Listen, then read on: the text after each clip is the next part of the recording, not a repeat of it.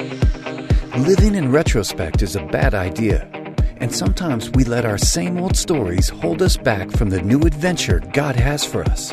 But here's the truth God wants to restore us, transforming our tales of tragedy into epics to anticipate. In this podcast, Mary DeMuth interviews people who have lived through God's powerful restory process, where they've discovered healing, joy, and a brand new perspective. So let's shed that old, painful story and find the freedom we've been longing for. The Restory Podcast starts now. Restory, Episode 12.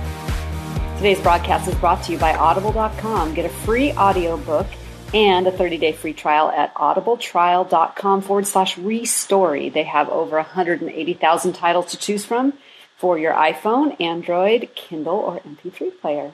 Today, I am welcoming Chris Burkley to the um, Restory Show, and I'm really excited to share his story with you. It's a hard story, it's an agonizing story, but ultimately a beautiful story. Really challenged me to look at what does it mean to follow Christ when things don't go the way that you wanted them to go. And so he just ex- displayed a lot of courage, a lot of perspective, a really good grasp of great theology, and I think that you will be really blessed by hearing Chris's story today. So let's listen to Chris's story. All right. Hey, everyone. This is Mary DeMuth, and I'm here uh, with Chris Burkley on the Restory podcast. And he has been one of the people that God set on my heart very clearly when I started this podcast. God just dropped his name in my mind and would not let me go until I bothered him incessantly to make him do this. so, no, he wants to. Uh, but Chris, thanks so much for coming on the Restory podcast today. Absolutely. I'm looking forward to it. Um, so tell me just a little bit about yourself. How did you, uh, you're a Christ follower, and how did you meet Jesus? Yeah, well, I was uh, born into a Christian home, and at an early age, um, my mom and dad basically we were talking through it all, and I was a young kid, and I told mom and dad, I said, I think it's time for me to give my life to Jesus. I said, You're a little bit young.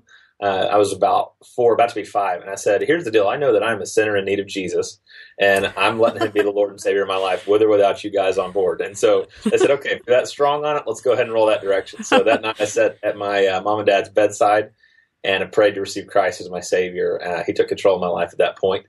Um, and so I think I was I was young in my faith, and I was young, not really fully understanding everything, but was raised in the church and brought up to understand who Jesus was. And so, uh, around probably my junior senior year of high school, I think there's that point in the life that you go, I know I made this decision as a kid, but is this going to continue to be who I am? And um, just the Lord really solidified who He was to me in those moments, and that was also when I felt Him call me towards full time ministry. And so that was kind of a big uh, changing point in life for me um, to go from the worldly wants of my dreams were to be um, rich and wealthy, and then he goes, "You're look at get, you now." yeah, you know, we're living the dream, and so uh, no, but uh, and he's definitely fulfilled all the blessings we could have ever wanted and more in this role and what he's called us to. So um, that's a little short synopsis of my life. Awesome, in a nutshell. Yeah. Uh, so, what do you do right now? Uh, right now, I am a campus pastor, so that means I lead one of our multi site churches for Lakepointe Church. I lead the site in Forney, Texas, and we are a portable church, so we set up and tear down each week. And I have been on staff at Lakepointe for a little over eight years, and have been in my current role for the past two years. Awesome. And so, um, the best question ever is how did you meet your wife? Yeah, so my wife is a beautiful person, uh, extremely blessed by who God chose to put me with. I met her at middle school camp. She was not a middle schooler, let me just clarify. Uh, so my wife was a camp counselor the first year I was on staff with our church. And I saw this beautiful blonde woman standing across from me, leading a group of middle school students. And it was like a light shone down from heaven saying that's the one you need to go after. And so awesome. After um, a couple of years of dating, we got married in 2010. And so we are approaching our six year wedding anniversary this coming April. I'm glad to hear that you weren't a middle schooler and she was a counselor. That would have been a little awkward. All of those things could get awkward, but no, it was all on the up and up, so promise. That's awesome. Once you graduated from college, did you go right into ministry or did you have a different job? Okay. I did. And so, yeah, my first job out of college was with the church that we're still currently at. And so we jumped right in, and that was the same summer I met Meagan. So it was just a whole lot of good that summer.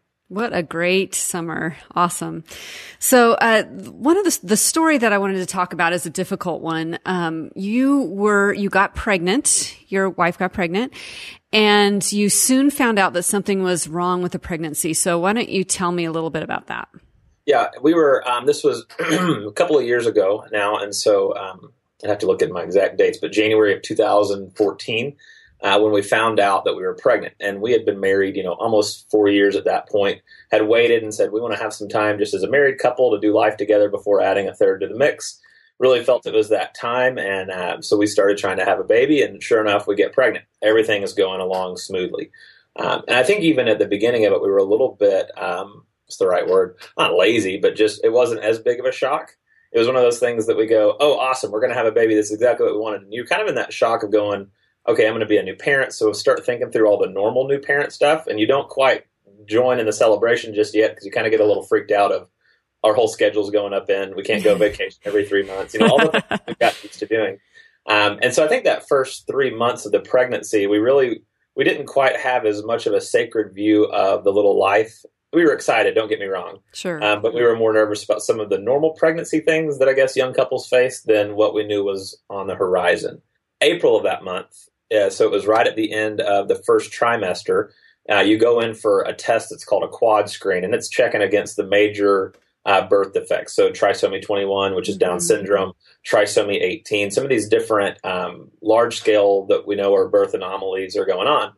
And so one of the tests came back um, with a with an issue in it that basically there was enzymes in the test that should not have been there, mm-hmm. and which caused a triggered reaction of a bunch of extra tests to happen.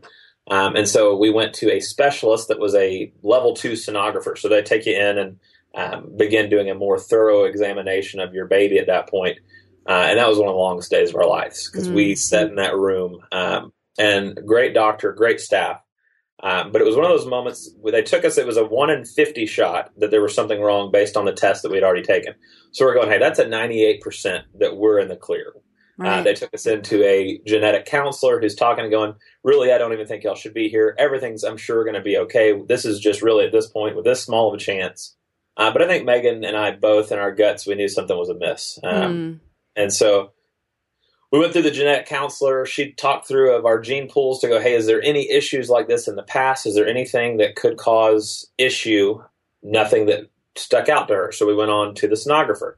Uh, and that was just those moments that it was like you could hear a pin drop in the room. Um, a lot of heavy breathing with him. So he's sitting there with, uh, you know, my wife's belly out with the jelly on it, and he's got the sonographer wand looking at to our, our little tiny baby in there, and his taking just big, deep breaths. Mm-hmm. And he's not saying anything, and he's typing, he'll take pictures and type words like anencephaly that I don't have any clue at that point, but typing, um, typing those on the screen as he takes snapshots of our little baby at one point, Darren, he said, I'm sorry, I'm not saying anything. I just really need to concentrate on what I'm seeing. That's never stuff that you oh. really hear in that moment. Um, and so Meagan's just gripping tight to my hand at this moment, and we're watching. And, and Meagan's a nurse, and so she's got some understanding of the medical terminology that's being used, but it is such a rare um, occasion, I guess, that those words would be used not in her field. She's not in baby practice, and so she's not seeing those words as a normal, but she knows that something is amiss. Um, so he shuts the machine down and says, I have very bad news. Mm. Uh, he mm. said, Your baby has what's called anencephaly. And it's a basic condition where the neural tube doesn't close up, which causes the baby's, uh, basically his skull not to form. And so his brain still developed, all those things still developed. It just had nothing to hold it in. Um, and so that has well, that was what triggered the initial test is that he was leaking fluid out that shouldn't have been leaking out because uh, our little baby, who we later named Asher, was not um, he wasn't closed up properly. Uh, and so at that point, the sonographer said, um, and he was, he was actually a doctor, wasn't just a sonographer. He was a um, special needs doctor, basically for high risk pregnancies, um, who we have now grown fond of because we get to go back to him all the time now. Mm-hmm. Um, and so he, at that point, said, you know, there's there's really no future for this pregnancy. Mm-hmm. he said, this baby it will not survive outside the womb he goes, it will be a rarity if he survives all the way to all the way to birth. And his immediate reaction was, "There's no reason for you to put yourself through the laborious pregnancy of this." He said, "We need to schedule you for um, termination." And oh. then They didn't use words like abortion. They didn't use mm-hmm. words anything that would be a trigger word.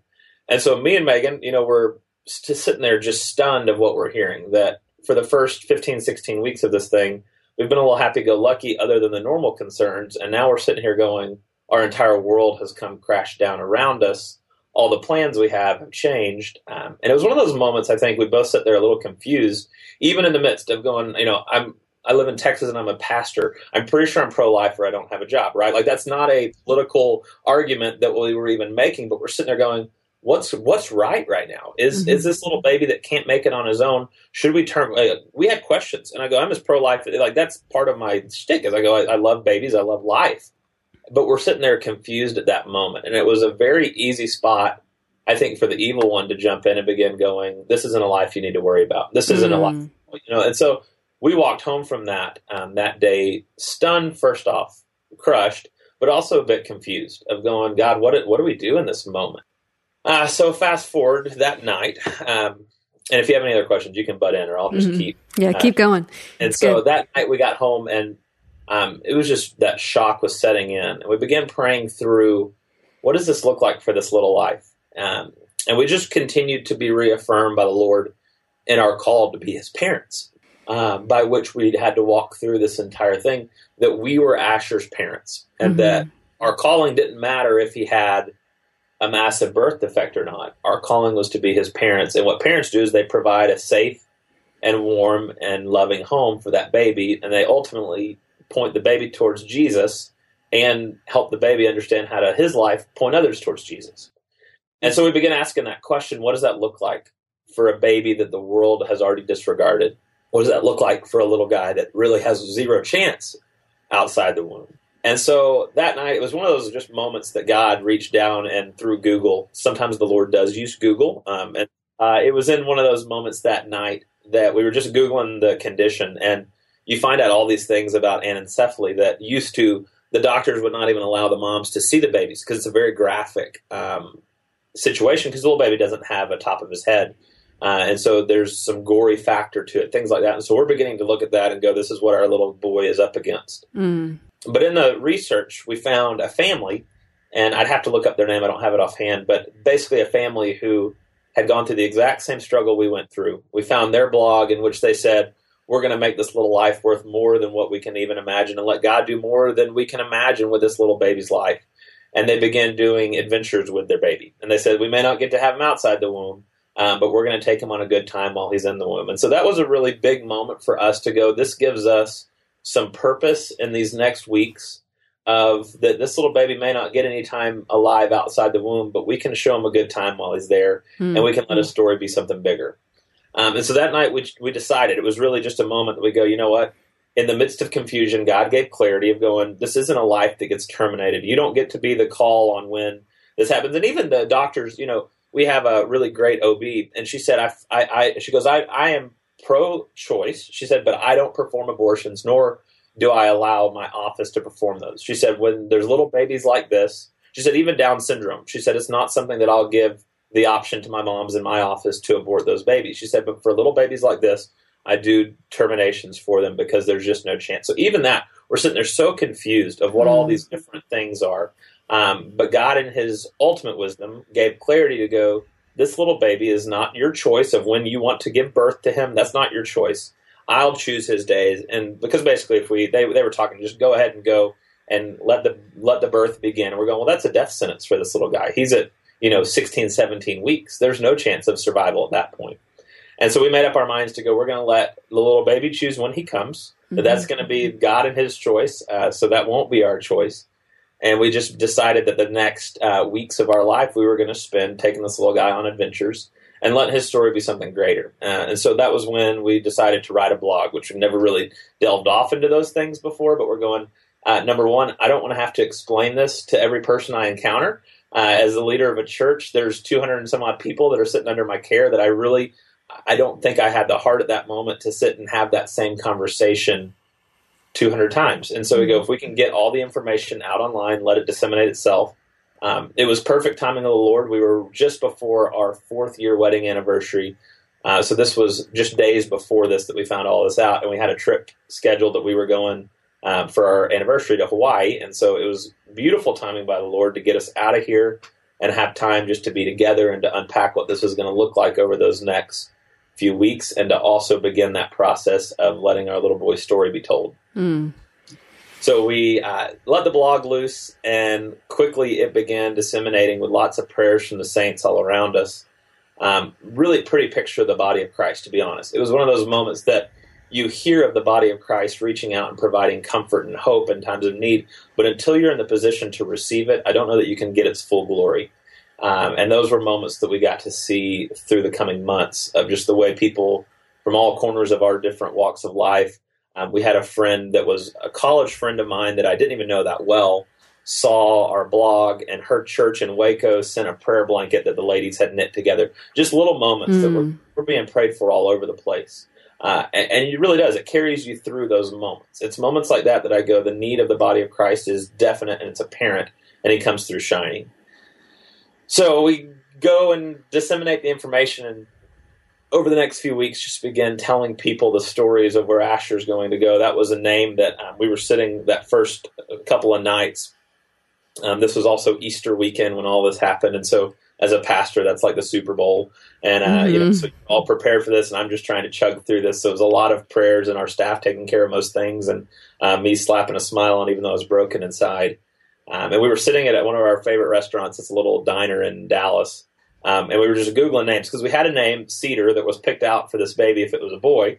Um, and as soon as we found all this out, we go, it can't just be something we think is jazzy and cool. It's got to be something that has meaning. Mm-hmm. And as we began searching through names, the name Asher popped out, which meant blessed, um, mm. a little blessed baby. And the question we got a lot was going, well, how is this baby a blessed baby? That, I mean, blessed and fortunate, I think, was the two terms that mm. were uh, this little boy and really it allowed us to tell the story that there was a God who was watching out for Asher far before we knew the issues he was going to encounter.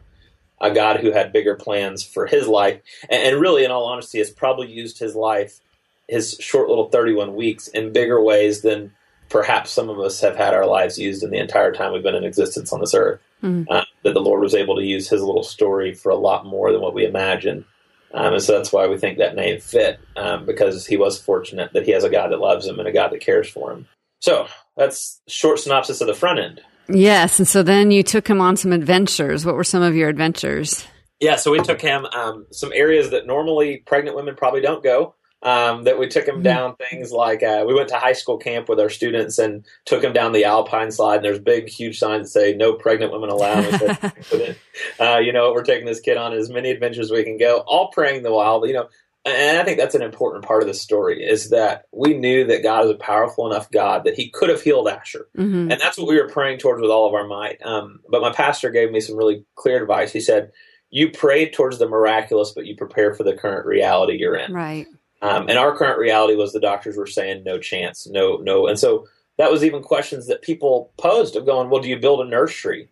Um, do you have a spot? And I'm going, I don't want to go home to an empty nursery if this doesn't, if God chooses not to heal this little guy, if his restoration is coming in a different way, if he's going to tell our story in a different way, then I don't want to have faith that the only way this is good is if we come home with a baby that's perfectly healthy. Mm-hmm. Um, that was another bit of advice our pastor Steve gave me of just you have to have faith in God, not based on this outcome, but the faith that either A, he heals Asher, or B, his grace will be sufficient.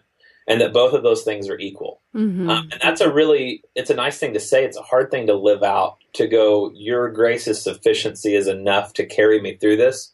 And that in the end, that will be just as good as if you'd healed my baby. Because I'm telling you, even at this point, a couple of years out of this, I'm still going, I still think it would have been better, Lord, if you healed him. You know, yeah.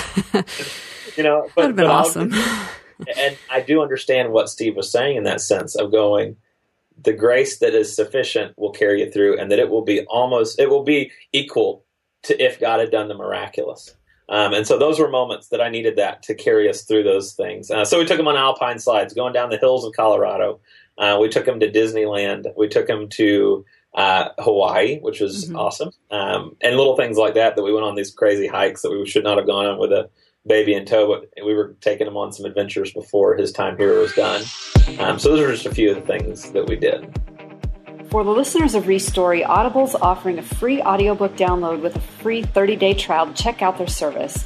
Today, I'm going to suggest that you try A Grace Disguised by Jerry Sittser. And uh, he uh, writes a lot about grief and grieving, and those are some amazing. He has a couple of books on Audible, but that's one that I would highly recommend. Also, uh, you can download this book or any other book that you've been wanting to listen to at audibletrial.com forward slash restory. Again, that's audibletrial.com forward slash restory for your free audiobook.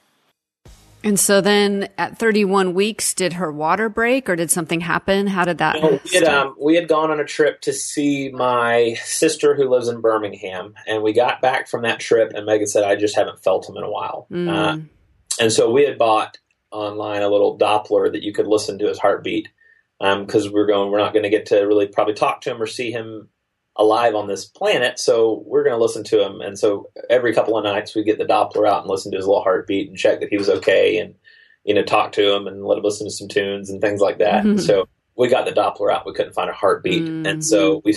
I think we both knew at that point. She said, "I haven't felt him in a day or two. We went to the doctor the next morning. Um, they did a sonogram, and sure enough, little Asher had passed away inside of Meagan. Mm-hmm. And even that was a moment that it, our plan. I mean, even I think we were praying towards healing, but there's a lot of little babies with anencephaly that they they survive for a few minutes, for a few hours outside the womb. They breathe outside the womb, so you get a little bit of time with them. Right. And in our idea, we're going, okay, Lord, if you don't heal him, can we at least have that? So there was a little bit, even that first day that we found out that he passed inside Meagan, that we're going, seriously, God, you could have at least given us a few minutes. Come on, mm-hmm, like mm-hmm. we're really trying to take these right steps and have faith. You couldn't have at least given us that. Um, and I think what God continued to reveal was that His plan was better than ours. And so, fast forward to uh, July 31st, which was the day we delivered little Asher. Um, you know, we go home from the doctor that night. She said, We can check you in tonight and go ahead and get this rolling, or we can check you in tomorrow. Um, and basically, they didn't want little Asher to stay inside Meagan too long because the further he was in there, the body de- decomposes inside of Meagan just as much as it would outside. So they said the best chance of you having some time with him, you know, to see his little body, even though he's right. already, would be to go ahead and deliver the baby. And so um, we had not prepared yet. We hadn't packed bags. We hadn't bought any clothes for him. You know, things that um, we knew that we wanted to get to have some time with him. And although we knew he wasn't here, but to have some time just to see him and learn him and the things you want to do with your little baby. Um, there was also a really killer organization called Now I Lay Me Down to Sleep that um, unreal. They they helped really us guide us through the process of having a baby that was not born alive mm. and how still cherish that life. That they send a photographer out pro bono. It's a killer spot. Go check them out. Now I lay me down to sleep. Mm. Um, and they really, it was one of those moments that without them, um, then six hours that we held him and saw him would not have been the same without them doing what they did. Um, but that's jumping ahead. So we went that night to Babies R Us, bought little clothes, bought little hats, little animals for him to have um, for the little time we would have, and then went in the next day and they induced uh, labor. And at this point, it's considered a full on labor because right. he's got to contract. It has to do all the work. Um, wow. Um, it's even harder because what we're asking the body to do in 24 hours, a normal woman's body begins weeks out preparing to deliver the baby. Um, and so that was a that was a rough night of a lot of meds to get everything to begin doing the processes to deliver little Asher. Um, and then the next day, the next morning, he was delivered. And so his little body came out, and it was evident that his little body was broken. Mm. Uh, come to find out that part of his uh, faults is that he had trisomy 18, um, which is a basically tripling up on a third trisomy on a third um, chromosome, similar to trisomy 21 presents and makes um, Down syndrome. It's, it's, a different one that is a more fatal trisomy. And the way the doctor described it to us is you think about if you're building a building and your plans are all in in a language you don't understand, and that's how the body has tried to build this little guy. So we found out that he had some other issues. He had club feet, to where his feet were turned inward. Um, his one of his hands was a little bit crooked and a little bit kind of stiff. Um, just some things that you could tell that when the body was trying to write this little guy into existence, it had a bad set of blueprints. Mm. And so, but it was little moments that we got to cherish those little imperfections, and we got to hold him, we got to love on him. Um, that was where this organization who had come to take just came. They only came to take photos, but they really came and saved the day for us. That they uh, all the clothes we bought were way too big. He was like a pound I want to say six ounces at a, wow. pound. ounces. He was tiny. He fit in the palm of my hand. Uh, so even the premature stuff we bought was, you know, it was a tarp on him. Um, but luckily, the people at Now I Lay Me Down to Sleep knew this, and so they brought little baby doll clothes with him. And so he had something to wear, and he had little hats that fit. The lady had had um, some women knit little small, tiny uh, toboggans for anencephaly babies because it is a gruesome sight um, for some. For us, it was our baby, and I didn't care. Uh, but for some that saw it, was a gruesome sight. But it was a little hat that he could wear that covered up some of the brokenness that he exhibited. And so we spent about six hours with him that day, and our families came in and held him and loved on him and took pictures. And uh, it was some moments like that that I guess when you talk about a peace that passes understanding, those were moments we had for six hours that day. Um, that I ex- I expected chaos out of both me and Meagan to be sitting there with a little baby that we'd lost but it was just it was right and even in that sense that he didn't come into this world alive for a few minutes we look back on that now and go it was perfect. The way that it was it was perfect. It was peaceful. We didn't have to listen to you know what might have been him taking his last breath that he Right. came out already at peace and already we go. It was a little shell of his body because we know that he was with the lord at that moment. Um, so there was something to be said for even god's timing in that that we thought he was going, Lord, do you even know what you're doing? Which, of course, he did. Um, that he knew exactly what he was doing to help us begin the process already of restoring our story and putting us back together in those moments. So we spent about six hours with him. Uh, made the choice that we wouldn't continue because as as the six hours progressed, coloring went away. Things that you have a little baby that didn't make it, and so the the longer we took with him, the worse he could his little body would look. And so we had even talked that night about should we get him back from the because they said you can call and we'll bring him back to you anytime. The hospital was great, um, the nursing staff was great, um, but we just made the decision to say, you know what, that's not him anymore. He's he is complete and he's restored in heaven with Jesus. And we don't need to continue seeing a more um, broken little body. We know exactly what he was, and we're going to cherish that time. Um, and so that was it. We didn't we didn't ask for him back. A funeral home in Sunnyvale took him and had him cremated. And then um, we had some an aunt and uncle that said, "Hey, we want to fly you out of town. Where do you want to go?" And uh, Hawaii is just that place to us that's a safe spot. We know it. We didn't have to think about it. So um, about a month after we delivered Asher, we took his ashes and spread it in some significant spots um, in in Hawaii um, that were significant to me and Meagan prior to this, and that are now even more. And so that uh, by no means did that wrap our story with Asher, um, but I, I I would say that story will never be wrapped. Right. Um, we will always feel the pain, and there's um, there are, there are some who go, okay, so are you over this now? and I'm like, I don't think you quite understand it. This was a baby that we lost, Mhm. and yes, I know we never held him as a living little child, but this was a baby that for 31 weeks, Meagan felt him kicking and moving, and uh, he was alive just as much as any of us are alive. He just only lived 31 weeks. Um, and so it was those moments when people ask, Are you over it? I go, I will never be over him, nor do I want to be. Um, that that what what a shame it would be for me to walk through life not having been changed by this little baby's story and this little boy's moments that God gave us. There was a real telling moment for me because I, I can go into compartmentalized man um, and begin to go, okay, if we could just compartmentalize this. And so me and Meagan had this conversation one day driving after Asher, um, after he was already in heaven with the Lord. That we I said, let's let's take two options. Option A um, is that we walk the exact same road we just did. That 31 weeks, there's a little baby we know that won't make it. Our option B, the Lord says, hey, listen, you've got 31 weeks that you're not going to have the chance of getting pregnant. But you can just go about your normal life, but just know that there's no uh, pregnancies in the future. And she said, I'd take option A every time. And I'm sitting there going, that blows my mind because option B has zero pain. Mhm. Option B has zero moments that we've sitting here, you know, in turmoil together. But for Meagan, she said, I wouldn't pass up a moment that I had with him in those 31 weeks. And to me, that was very telling of her faith, but also the way the Lord was restoring her, who I'm going, I'm not even the one that carried this little baby. I'm not the one who had morning sickness and all the things that are associated with a normal pregnancy. Yet for her, she goes, I'd do it every time again. Hmm. Um, to me, that was very. Um, it was one of those God moments to me of sitting there going, "Gosh, you're big, Lord. You're so much bigger than I ever give you credit for in these moments, and you are a God who is putting these pieces back together en route to your ultimate restoration. So those were those were little tad bits along the way that just he continued to reveal that he is a good God. I think you're right in that the church has a hard time with grief and in any sort of way. Like I'll, I'll have, I'll be counseling sexual abuse victims and they'll have people say, well, aren't you over it by now? And I give the analogy of losing a human. So when you lose somebody, no matter what age they are, whether they're really, really old or really, really young, you never get over it. It's a loss. It's, it's a brokenness.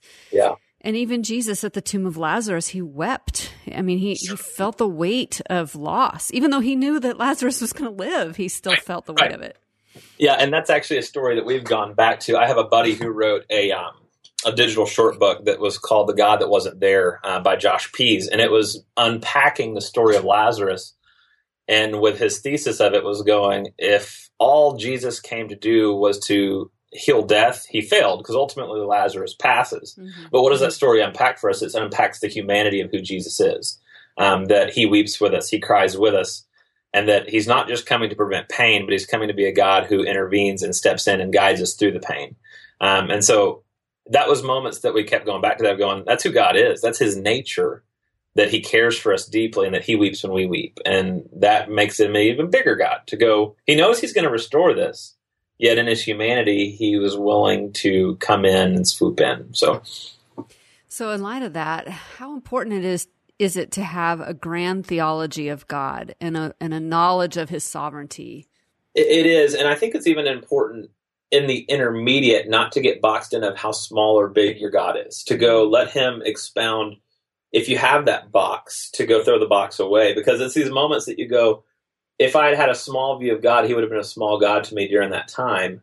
But I had a big view to go, I need you to do more than I can understand. I need you, I mean, we sit there and look at stories in scripture that he feeds more people out of a boy's sack lunch than was humanly possible. So we know that this is the nature of God, that he does more with things that seem trivial and that seem like the world would toss them aside than we can imagine. Uh, and I, I, really think that's the story of Asher is that he continues to do more with Asher's story with a little life that the world had disregarded and that the world would say is useless, a little life that was told terminate, don't carry full term, there's no reason well, God gave that purpose. And so if he can give a little broken baby with anencephaly purpose, how much bigger can he do with those of us that are walking this earth day in and day out? How much more can he do in all of our broken states to let it be redeemed for his glory and to let our stories be something um, that he crafts and creates to paint a bigger picture of who he is? so those are little moments but you know it's all it's all stuff that i knew in theory walking in but i walk out now going it is who he is because i saw it it's that moment where before you have um, the theories, but now I have the trust that that's who he is because I watched it. I watched him even now still putting the pieces back together of our story. And so that's things that I go, it's a big God that can handle that. And you're using words like seeing and watching, and it reminds me of Job, where he said, I used to know you by the hearing of the ear, but now I see you. Like you, right. you heard this, but now you see it. And it also reminds me of the beauty of God's kingdom where Asher's story, something that seems insignificant or small, is actually quite large in the kingdom of God. And we have leaders and rulers and, and important people in this world who will have zero impact on the kingdom.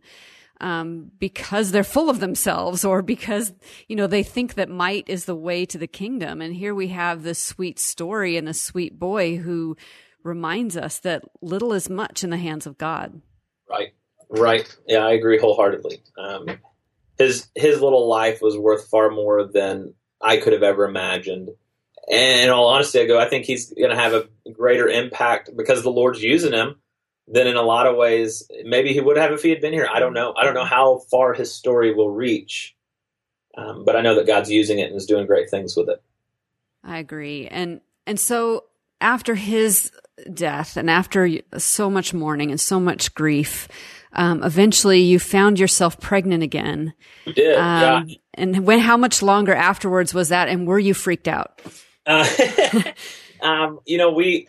It's one of those things, and this is what's so, um, I guess, good about who God is, is that after you walk through that trial, you kind of go, okay, I, I really feel like if we came out of this and we still love each other, me and Meagan, our marriage is stronger coming out of this our faith in who Jesus is is stronger coming out of this. That's only possible by the power of God. And so as we begin looking at a next pregnancy, of course, there's a there's a question mark of will this happen again?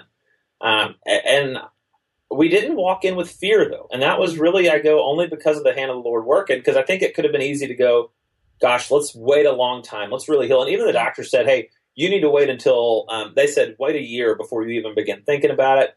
And I'm like, is that emotionally or physically? Was the question I asked. They said, really, that's just an emotional thing. We think you need to really work through this. I'm going, God's been working on us since April 15th or whatever the date was. I think it was somewhere around there that we found out about this. He's been putting these pieces back together already. Mm. Um, and so they said, really, we want at least three months physically. And so I said, okay, we'll go with that one. Um, and sure enough, like, I mean, it was quick. It was just the Lord going, hey, you wanted a baby. You walked through that. We're going to give you something else. But it was still those moments we didn't know. Mm-hmm. Um, but it was I, I played back that conversation Meagan and I had that she said I'd do it again. I would go right. this exact route. I would not change a thing. And so there was some building of trust and building of faith in who God is that in that moment we go, regardless of what happens, this is going to be used to number one, either us feel his grace more or number two, have a healthy baby. And so we walked in with almost less fear, to be honest, than we did of the normal pregnancy fears. Because at that point, I'm going, I'll take the overnight feedings, right? I'll take the dirty diapers. Those things don't freak me out at all anymore. Um, it was almost as if God had removed those fears and God gone just based in the glory of who I am during this one. And so our story now is that we have a healthy little six month old at home who we gave birth to a year, um, just shy of a year from Asher's birth date. Mm. Uh, so about three months after Asher was when we got pregnant with um, our baby, who we did name Cedar uh, little Cedar Jude. Hmm. Um, and I think what uh, could get confusing is that it seems as though Cedar was God's recipe to fix our story. Yeah. Um, and, and I don't really see him as that. I think God was fixing our story before Cedar came into existence, before we knew if he was going to be healthy or not. God was restoring me and Meagan in the fact that he's a good God and in the fact that he did what his will was with Asher's little life and that although the world was broken, God was going to fix the situation. And so that's where I sit there going, we don't blame God for Asher. Um, we don't sit there and go, this is God, you did this to us. We call it what I think it is, is a result of the fallen world that we're in a spot that's broke in dire need of a God who's putting the pieces back together. And we just watched it really clearly how he reached down from heaven and put those pieces back together. Cedar's icing on that cake to me. Right. Um, but it was not. I don't sit there and go, "That's how he restored the story by giving us a healthy baby." No, he worked on me and Meagan far before that, and really, he worked on us being okay with Asher's story. Um, that that was what to me was the defining restoration, retooling of our story was us going, "We're okay with the way this turned out." That happened prior to Cedar, so those moments. That's where I go. Cedar was icing on the cake, and I love that he, God did that for us and he's a really cute baby, probably the cutest one I've ever seen. Um, so, he's like, very I, cute. I love all those things, but I go, that wasn't the way that God restored our story. That was part of it, but the bigger piece had already been done as we became okay with the way that Asher's life uh, existed. As we became okay and at peace with that, I think that was really the restoration we felt from the Asher side of things. I love that. And I was kind of thinking that that would be your answer to that because as you've mentioned before, nothing can replace the grief of one. I mean, there's no replacement. That's not how life works, and it's not how God works. Um, like you said, Cedar was the uh, the extra bonus, the the sweetness of God to give you something like that. But had He not, had you never been pregnant again, you still would have learned, even though difficult, you still would have learned that God is good. Right. And I think that's part of the lesson that we have. Yeah, and I think that's part of what increased our view of who God is. That he began he became a bigger God after this than he was before this to both me and Meagan. And so if that's all that he did with little Asher's life, which he did far more, that would be enough. Um, because anytime our view of God increases, so does our view of everything he's done. And the past and the future, you go, I can have more trust in a God who's bigger than I can imagine. So true. So I asked my um, the people I interview uh, a couple questions. One is, and this is you've kind of already answered this, but maybe you want to restate it a different way. How has God restoried you? How has He given you a new story in the aftermath of the other story? Yeah, I think He's given me um, a bigger story of the sanctity of life and that all life is precious. And not that I didn't have that before, and not that it causes me to jump on a political soapbox by any means, um, but to go, life is precious, it's delicate. I think we took for granted for a while that first um, couple months of Asher's pregnancy. And to go, I don't want to take for granted anything. I don't want to take for granted a little miscarried baby anymore. That that's a precious life if and even if it's 10 or 12 weeks that's something to be mourned when we lose it mm-hmm. um, that's something that and, and now you're looking at stats of one in five women miscarry a baby things like that that you go it's not always talked about but it's a little life that's a loss and we're allowed to grieve but we're allowed to let god come in and be the restorer of that moment also i think he's mm-hmm. restored me in that way um, i think me and meagan both we sit here going if we can make it through this then really what what else can the world throw at us that our God can't cover? Um, and so it has increased that to go, our God's big enough that whatever, if it's cancer, if it's financial loss, the things that tend to be the the exhibition of brokenness, if you call it, of the world, to go any of those things, God's big enough that He's got it. And so I guess my trust in Him has increased through this, which doesn't make sense. Because in human terms, in world terms, you go, this kind of stuff should make you go, God, where were you? Like that's how most people lash out to go, God, you caused this. Why didn't you heal him? That we begin pointing the fingers when God's going, You're a part of a broken world that I'm fixing, and I'm bringing my kingdom here on earth as it is in heaven. So I'm going to give you a little taste of it. And I think we got that for 31 weeks. Mm. Um, that we got a taste of his kingdom on earth with Asher. And so it's little things like that that I go, those stories don't make sense other than the fact that the gospel is true and other than the fact that Jesus is who he says he is. Otherwise, that wouldn't be, I don't think that would be how we walk through this or how we came out of this. I like what you're saying about the kingdom too. It's so much bigger and kind of paradoxical and stranger than we could even imagine. Right. Um, it doesn't always make sense, but God is building it here and now on this earth, and I'm grateful for that. And so, what would you say to someone who's facing this kind of a pregnancy issue? Uh, what kind of advice would you give someone? Yeah, we actually um, got the opportunity to give someone this advice because um, pretty quickly this past year, um, there was a member of another small group at Lakepointe over in Rockwall um, who went, walked the same path. Mm. So we sat with this young couple, and they were at the same spot we were, of just confused and going, "How do we walk through this?" Um, and the advice we gave them was number one, cherish the little life. As a little boy named Matthew, cherish mm. his life. Come up with what it looks like for you. For us, it was taking him on adventures. It could look really different for you, but what does it mean to cherish this little life while he's here? And so that would be my first recommendation. My second one would be to go if you're not already involved in biblical community, find it because you're going to need it. You're going to need and and maybe biblical is not the right word because if you're not into the God thing and you're listening to this, don't let that stop you from finding people who care about you. Um, and so I'll tell you a good spot is at church that people tend to care about you when you jump in at church. And so if you don't have that yet, maybe that's your open door. Um, but to find a spot where people will care about you and love you through this and carry you through this. I would give you the advice to be careful that people are going to say some really stupid things. Um, yes. That we, we even had the encounter with, with Cedar that we, you know, part of our medical history now is that we lost a baby to anencephaly. And so there was this idiot doctor. Um, I won't name her name. Mm-hmm. She's an idiot. And she said, "Oh, so this is your first good pregnancy?" Oh, and I'm sitting there going, "Have grace, Chris." Yeah, and this is like at the umpteenth hour of us being up with a newborn, oh. and so you just have to prepare for people to not know how to handle you, um, and to say stupid things. And so those are moments that you have to have grace, and that uh, we just had to go. She doesn't get it, and there was a lot of those moments that people go, "Okay, well, good, you know, okay," and I'm like, "You just don't understand. You don't understand what we're going through." And it's really hard because most people won't, but the people are doing their best, and so you have to have trust in the heart of the person, not always the words that they say. Oh, um, that's a good point. Uh, people just say some things that are hurtful, and you don't realize it, or going, "Okay, well." You know, at least you got da da da da. I'm going, there's no at least here. This is a loss of a life, you know. So just mm-hmm.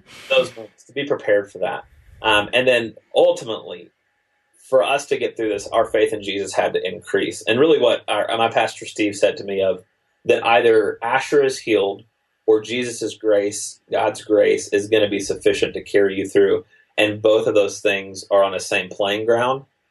Like that's hard. That's hard when you're in the moment of that But if you hang on to that truth that going either the miraculous will happen or God's grace is going to increase, both are okay and both are good. And so that's tough though in the moment. Mm-hmm. But to mm-hmm. hang on to that truth, um, that would be my advice. I think that's really profound and so um, helpful to anyone walking through any sort of trial right now. I think we can, as humans, we do tend to blame God or we say, can't you see what's going on? and of course he can. He can see everything, but it's good to know that, that there is a miracle in the midst of the provision of just his presence and, and him walking alongside. And whenever I experience grief, I feel closer to Jesus because he was one who grieved and right. he does grieve alongside. So I know that you must have, both of you must have experienced a kinship with him that you would not have had everything gone, you know, ponies and rainbows in your life. And this gives you empathy for others, I would imagine. Sure. Yeah. And that was a question that people ask of going, do you think God will heal him? And my answer to that was always yes, God will heal him. It's a matter of does he heal him on earth or does right. he heal him when he comes through glory? Um, and so the miraculous did happen. That's where we sit here going, we could look at this story and go, well, I guess God chose not to do a miracle. No, he did a miracle when he raised Asher back to life, mm-hmm. when this world wasn't the end and he spends eternity in paradise. That's a miracle. And so all of those things, we could wrap it up and go, we only wanted the miracle that made sense to human minds, but God had a bigger miracle in store and really a far better miracle than if Asher had had to suffer through here for 80 some odd years on this planet. He gets to live his entire life, number one, inside the womb, which is a pretty comfortable spot, I hear, mm-hmm. and then the rest of it in heaven with our Jesus. And so those things, that's the miracle that took place. Um, so that, that, there's that question of going, will God heal him? Yes, he did. He healed him, just not in the way that we might have wanted. Well, I just, I knew that this was a perfect story for this podcast, and I'm so grateful for your honesty, your vulnerability. It's a hard story, um, but I'm grateful that I, I'll just say this, that as we watched you, as Patrick and I watched you from afar, we had discussions about you. We talked about you with our kids. We, we talked about how God was being faithful to you and how you were being faithful to him. And you were an example to us, a very strong example of what it meant to be a Christ follower in a chaotic and painful situation. So even though, you know, you, you may not know that, I think there's a lot more people out there that Asher has touched that you have no idea and you won't know until the other side of eternity. Well, thank you for saying that. Um, and we still have our blog live that's um, we don't update it anymore so it's just kind of a little memento to him. It's mm-hmm. adventureswithasher.com and so it'll tell some of his adventures and kind of it was written more in the midst of it all. And so as you read it um, know that frame it up with that that we are now past um, some of the question marks that we had there sure. Um, but it nonetheless unpacks a little of our story a little further if you'd like to take a look. Awesome. So that's adventureswithasher.com. Thanks so much, Chris, for coming on today. I really appreciate your story. Absolutely. Thank you, Mary. Thank you so much for listening to the Restory Show. Do you mind if I pray for you today? Jesus, thank you for Chris's story, Chris and Meagan's story of, of baby Asher and what you have done in their lives as a result of his life. And I thank you that no life is a mistake, that no life is insignificant, that every life that you give is has potential to greatly impact the kingdom of God. So as we think about that today, as we think about how you use little babies to touch the world and how you came as a baby, Jesus, it's just an amazing thing to think about. So for those today who are struggling with a loss, with a huge grief the size of the Grand Canyon, I just pray today, Lord, you would that you would walk into that pain with them. I thank you that you are a God who understands sorrow, that you are a God who put our skin on and understands what it's like to walk in this world of heartache. So, would you today just come alongside my friend who's listening to this today, and would you embrace, restore, restory, and bring new life? But more than that, would you just weep alongside? Would you help them to know that you are with them, you're not against them, that you're not punishing them? That one of the greatest parts of the gospel is that you walk in the midst of our pain. And I thank you for that. If you'd like to know more about today's shows with links and extended information, please go to restoryshow.com forward slash 12. And may you live a brand new story this week. Thank you.